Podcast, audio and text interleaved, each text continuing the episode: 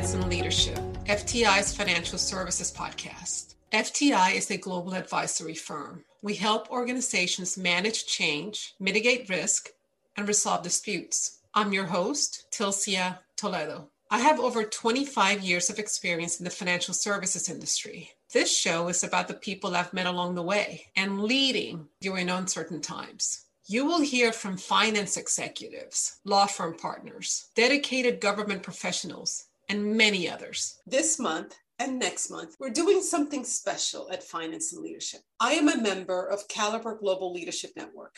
Caliber is a leadership development association dedicated to accelerating senior leadership readiness for mid to senior level managers and executives of African descent. During our summer conference, I had the opportunity to facilitate a fireside chat with Paul Linton, FTI Consulting's Chief Strategy and Transformation Officer.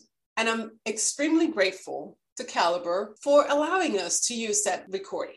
Paul is primarily responsible for supporting FTI segments as they develop and drive their near term and medium term agendas. Paul and his team also play key roles in driving change across FTI segments, including upgrading core, company wide capabilities, and disciplines. There was so much great content that we decided to break up the episode into two parts. Here's part one.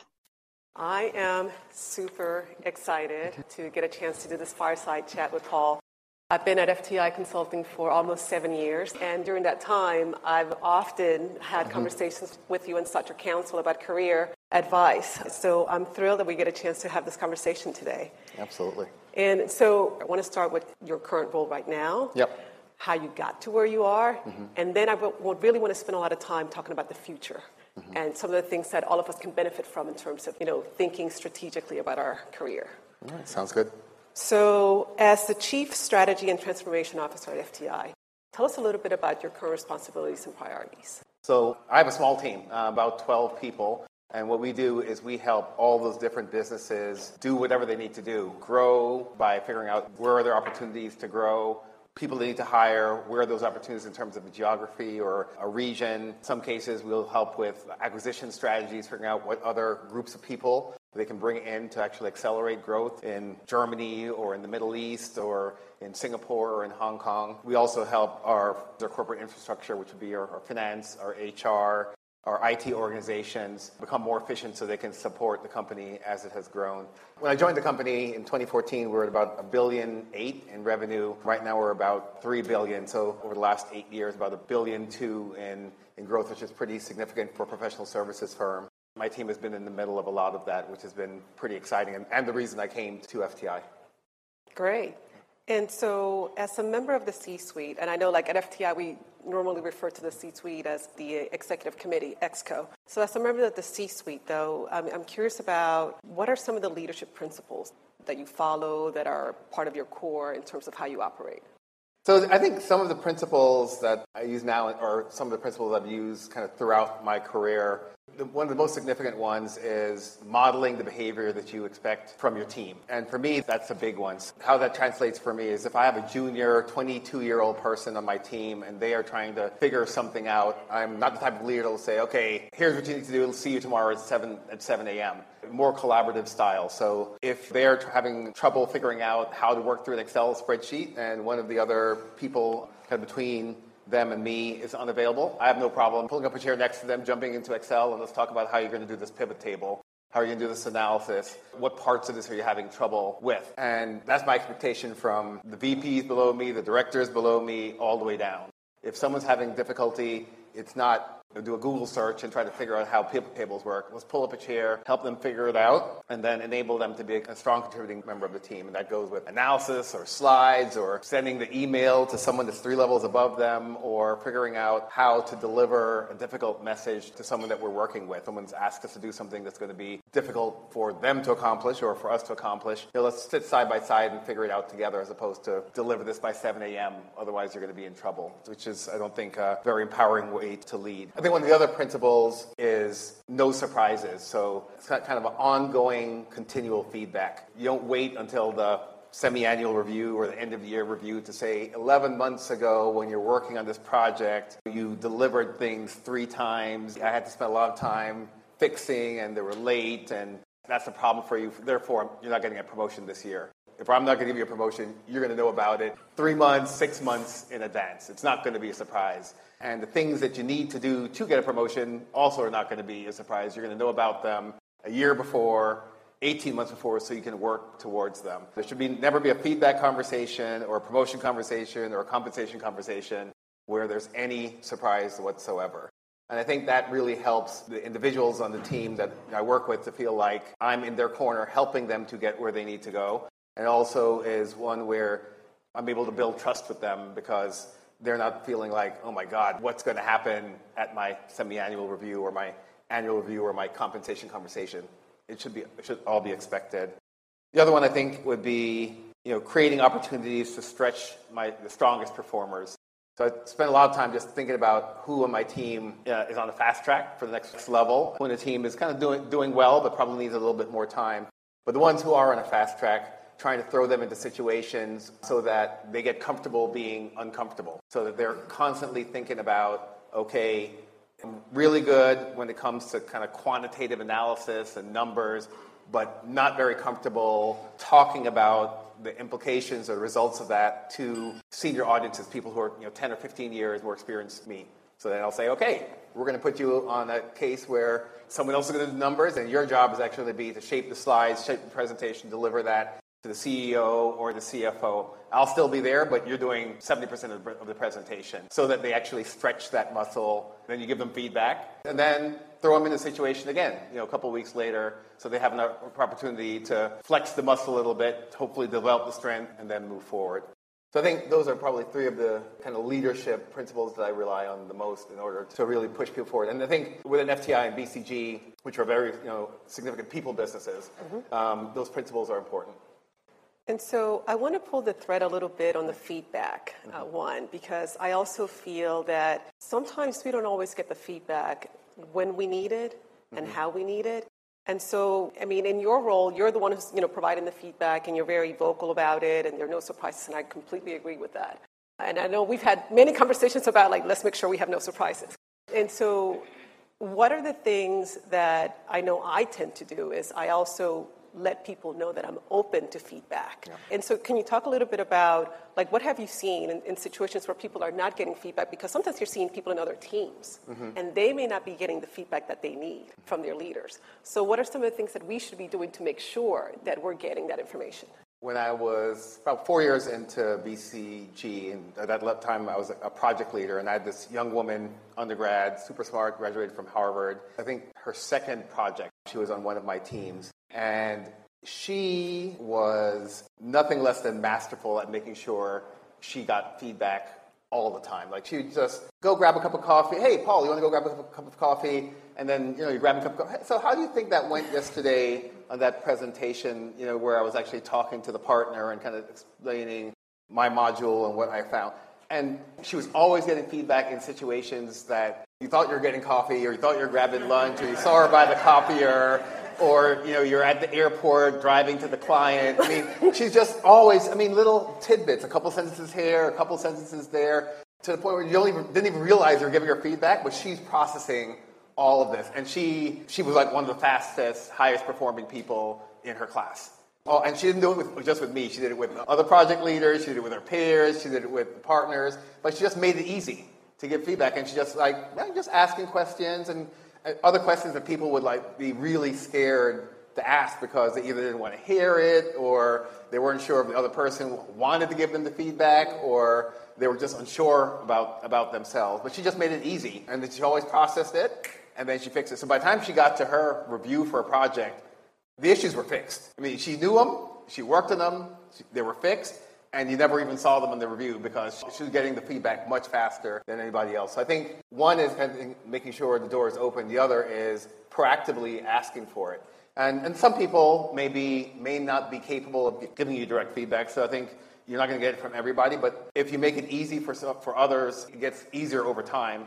It can be a situation where you are getting kind of real-time feedback that can be pretty, pretty actionable that you can kind of work towards to improve, improve your performance.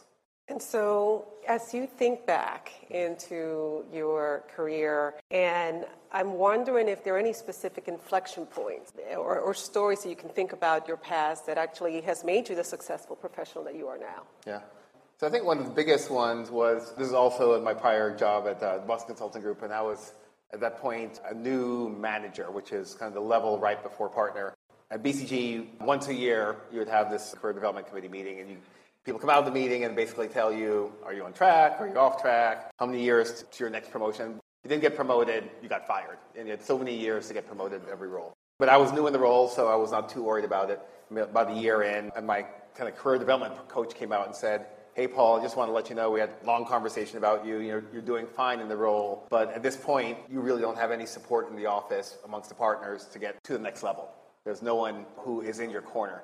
So that was an inflection point for me because I fundamentally did not understand the power network within the firm, number one. And number two, I understood you know, what they tell you in training around how you get promoted, but there's a lot more that kind of goes on around conversations, around who's with whom and whether you have support or not to get promoted. You know, I went and talked to a couple other people, and this one guy's name is Reggie Gilliard, who was a partner in the LA office. So I called him up and said, Reggie, so what's the deal here? Just, let me tell you what you know I just heard.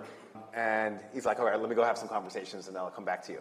And he came back and he's like, yeah, you actually don't have any partner or senior partner who's saying, that you are number one, number two, or number three on their list in the next three years to be promoted. Like no one has you on their list. So if you're not on anyone's wow. list, you're not going to get promoted. Like okay, problem number one. The problem number two is there are certain people in the office who have more than three people on their list, and these are the people who are bringing in 15 or 20 million a year, and every year they're promoting two or three people. So they have more like six people on their list. You're not on their list either. So what you need to do is figure out how to get on one of their lists. And the way you do that is, you know, you have to do good work for one of them, and you can't do that a year before you get promoted because that's not going to be enough. You need to start now. So the inflection point for me was I was working with, working with this other partner who had transferred from France, and I said, okay, you know, I had a conversation with him. I said, look, I came out of CDC, and you know, and I'm going to go work for this other guy, Steve Gunby, who's actually my current boss, because he's starting this big project up in Canada you know, and he's looking for a manager, my current level, who's done consumer and retail work. You know, I'm not on his list, but he started our DC office, and he was he brings in 20 to 30 million dollars a year every year. So if he says you're good, you are good. And I had not worked for him for a number of years, but I was like, okay, at this point, I'm not going to get promoted to partner. So my risk to go work with someone else is actually zero because if I go work with Steve and I don't make it, I'm not going to get promoted anyway. But at least I have a shot of becoming one of his top five or six. And so I did that, and I busted my ass for the next two years, and I ended up on his list. And he, at that point, I didn't know this at the time, there was a CEO change, and he got promoted to head of North and South America. So he was running all of the Americas. When he said I was good, I was good. So understanding the power dynamic. So I, at that point, at least I knew he was powerful in my office, but he became powerful across the firm. He was one of the six people you know, leading the entire company. So that helped in my favor. But the inflection point was really taking that risk to say, look, at this point, I'm not getting promoted. Let me take the bigger risk, work for someone who is tough and demanding, and let me see if I can get on his list. And what I love about that story is that it ties together the feedback point in terms of like being able to hear where do I stand right now, hearing that, and then being intentional mm-hmm. about what your next steps are. And so, what I want to talk about is we all know that critical decisions about our career are being made when we're not in the room. Mm-hmm. And so, how can we be more intentional about making sure that we're set up for success when those conversations are happening? Yeah. I'm an electrical engineer by training, and my first job out of undergrad was working for a company called Motorola Semiconductor in Austin, Texas. And my first boss, the first things he told me when I joined was, "So your job is to make your boss successful." And those words have lived with me for the last you know, 25 years. Your job is to make my job successful. And then he went on to explain what that meant. But for him, that means you know you don't think about your roles and responsibilities, but a strong team member is also thinking about their boss's job and all the things he or she has to get done. And if you're thinking about that as well and you are helping them to be successful, you create trust, you create loyalty, you create sponsorship. And when someone goes to ask them should Paul get promoted? Or, Joe, you know, you're going to be promoted to the next level. Do you know, do you want Paul to come with you? It's absolutely like I need that guy on my team because he is part of the reason I've been successful, and he is part of the reason I can continue to be successful. So he will or she will become an outspoken proponent of you in that room where the decisions are made as to whether you get to the next level, whether you get the next opportunity, whether you get that compensation bump, etc. So I think that's been one of the key things for me. You know, figure out how to make my boss, but also my peers successful, and then you create a set of people around you that are talking positively about you. In my current job, it's you know to the board of directors or to the CEO or to other members of the executive committee, and then that helps me to continue to be successful in my role and expand my role and expand activities or tasks or projects that are given to me, which gives me outsized opportunities to be successful and extend that. No, that's great.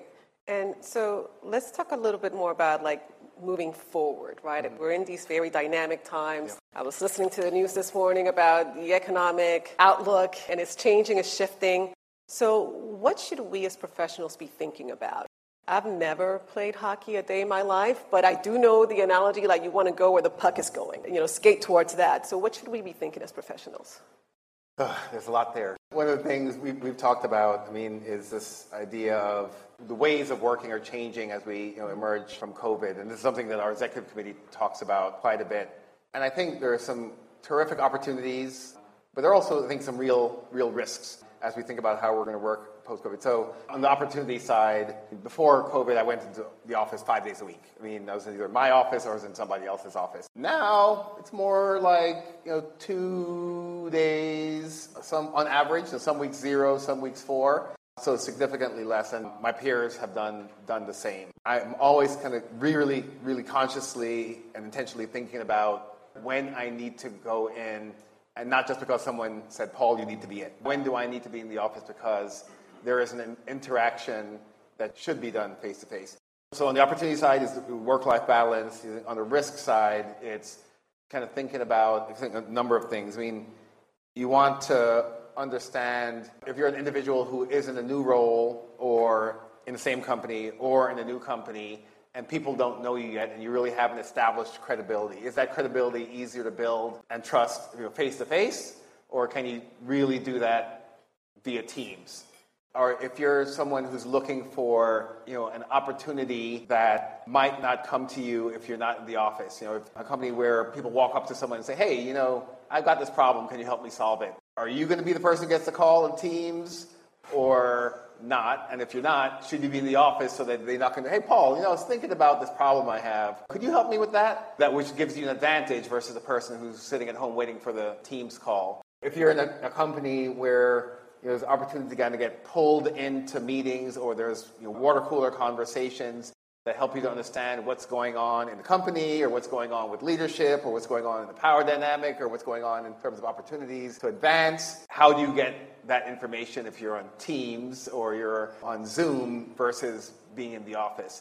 So I think as kind of mid-career professionals, you have to be thinking about all of those things, and then you have to be really intentional about saying, "I don't have to be, but you know, I better go to the office because it'll create the opportunity for me to have these interactions that are unplanned versus the planned interactions that you have on Teams."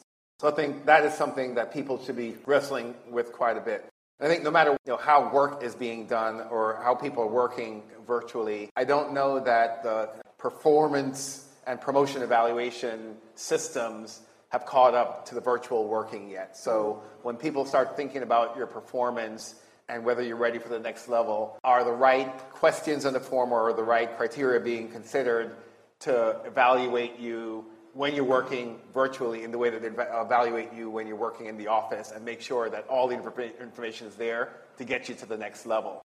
There, I mean, literally on our forums, there are questions there or evaluation criteria that have to do with things that can only happen face to face. And if there's no information, it's kind of hard to do the evaluation and hard for you to excel, exceed expectations. So you have to think about that as well and make sure that you're giving people the information they need so that they can be in your corner when you're seeking that next promotion or that next expansion of your purview or compensation increase at the end of the year. So I think you have to think about that as well. So I think there's a lot there. And I think more, more questions than answers. There are certainly some things to think about as you're kind of figuring out how to make virtual work not just for your life, but also for your career. And the other part of that is also that sometimes you don't know what you don't know. And yeah. at our firm, we have so many different initiatives that I get pulled into things just because I happen to be in the office or I mm-hmm. happen to have a conversation with somebody and then I hear that there's an initiative, and I'm like, wait a minute, I want to be a part of that. Oh, okay, Tulsi, we'll put you on. And so sometimes you don't know what you don't know when you don't have those interactions. Yeah. And I think particularly for, I mean, maybe people in this room, but certainly people who are younger than us, there'll be a little bit of, wow, I, you don't find out until it's too late. You'll see, wow, how did, how did Mary get promoted so fast? Or how did Mary end up in that other role? Oh, well, Mary was, she was coming to the office three days a week, and then if she heard about this new project and Bob put her on this new project, she did really well. And then, you know, from that, she was actually able to get the promotion. Well, that's rear view mirror. And then you're sitting there saying, wow, that could have been me had I done those things, but now I've lost a year or lost a year and a half because I didn't spend the time in the office. I mean, all co- companies are operating differently, and I think all companies are trying to figure this out, but I think leaning forward a little bit and being proactive to think about your answers to some of those questions and some of those issues is important to do, and then be intentional about figuring out your balance between the, the virtual and the office. And with that, we will bring the first part of my conversation with Paul Linton, Chief of Strategy and Transformation at FTI Consulting, to a close. Please join me next month where we continue the conversation and we cover items such as books that he recommends, passions outside of work, and some additional career advice. Thank you. If you have any questions, comments, or suggestions, please email finance and leadership at fticonsulting.com.